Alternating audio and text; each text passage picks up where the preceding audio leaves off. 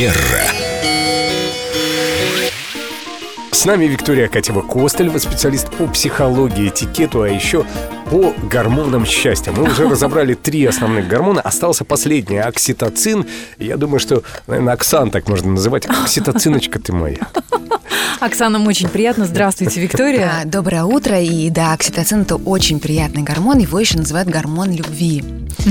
Что нам помогает этот гормон вырабатывать, стимулировать? Вообще этот гормон способствует такому объединению людей, да, то есть когда мы принадлежим какому-то сообществу, когда мы в каком-то коллективе, а у нас всегда повышается такое наше эмоциональное настроение, состояние, потому что как раз-таки вырабатывается окситоцин. Например, на тренингах, да, что происходит на тренингах? Люди близко общаются, там обнимаются, касаются друг друга, и это тоже способствует выработке окситоцина, и поэтому многим людям настолько на тренингах хорошо, что они начинают с одного тренинга тут же идти на другой, потому что это правда затягивает.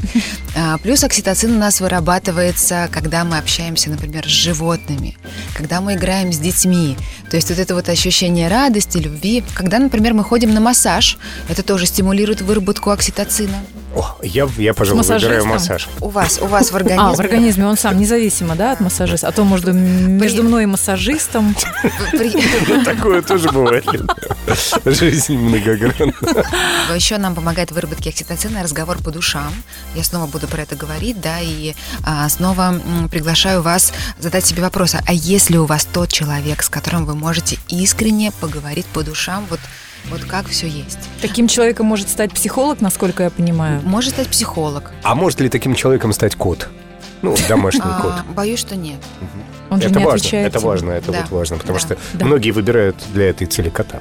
А многие выбирают себе супруга или супругу, чтобы такой человек всегда был, с кем можно вырабатывать окситоцин. Но годы идут, и что-то уровень окситоцина падает. Как быть в этой ситуации? В этой ситуации пом- помогают, во-первых, искренние разговоры. Мы с вами как-то говорили про обиды. Вот когда обиды копятся э, между двумя людьми, то а, возникает дистанция.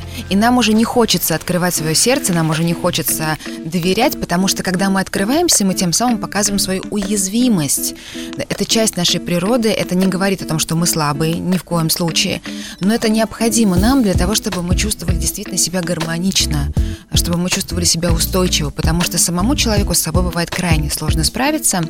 И говоря еще про окситоцин, здесь мне хочется добавить, что помогает в выработке окситоцина забота о ком-то. Забота о ком-то, это могут быть, опять же, домашние животные, это может быть какая-то благотворительная деятельность. И еще, вот про тактильный контакт, а, два слова, это объятия. Да, запрещены сейчас, даже рукопожатия. Ну, в семье. А. Пусть, пусть они останутся у нас хотя бы в семье, и вообще по данным исследований, для человека, для того, чтобы он чувствовал себя хорошо, в день необходимо как минимум 4 объятия. Да, я про 12 Смотри, нас читала. тут трое. Как минимум, как минимум. Значит, если я обниму Лену, потом Вику, Потом получишь от своей жены. Таких объятий крепких.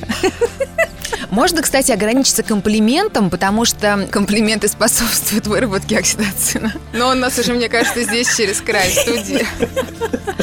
Я предлагаю нашим слушателям сегодня как минимум три комплимента сказать тем людям, с которыми вы в течение дня встретитесь. А обниматься только с родными. Точно. Да? обниматься можно в час пик в метро. например. Главное делать это по обоюдному Мужчина, уберите руки. Ну ладно, окситоцина у нас в студии через край. Разобрали все четыре гормона счастья. Спасибо вам, Виктория. Спасибо. Будьте счастливы и радуйтесь каждый день. Манера.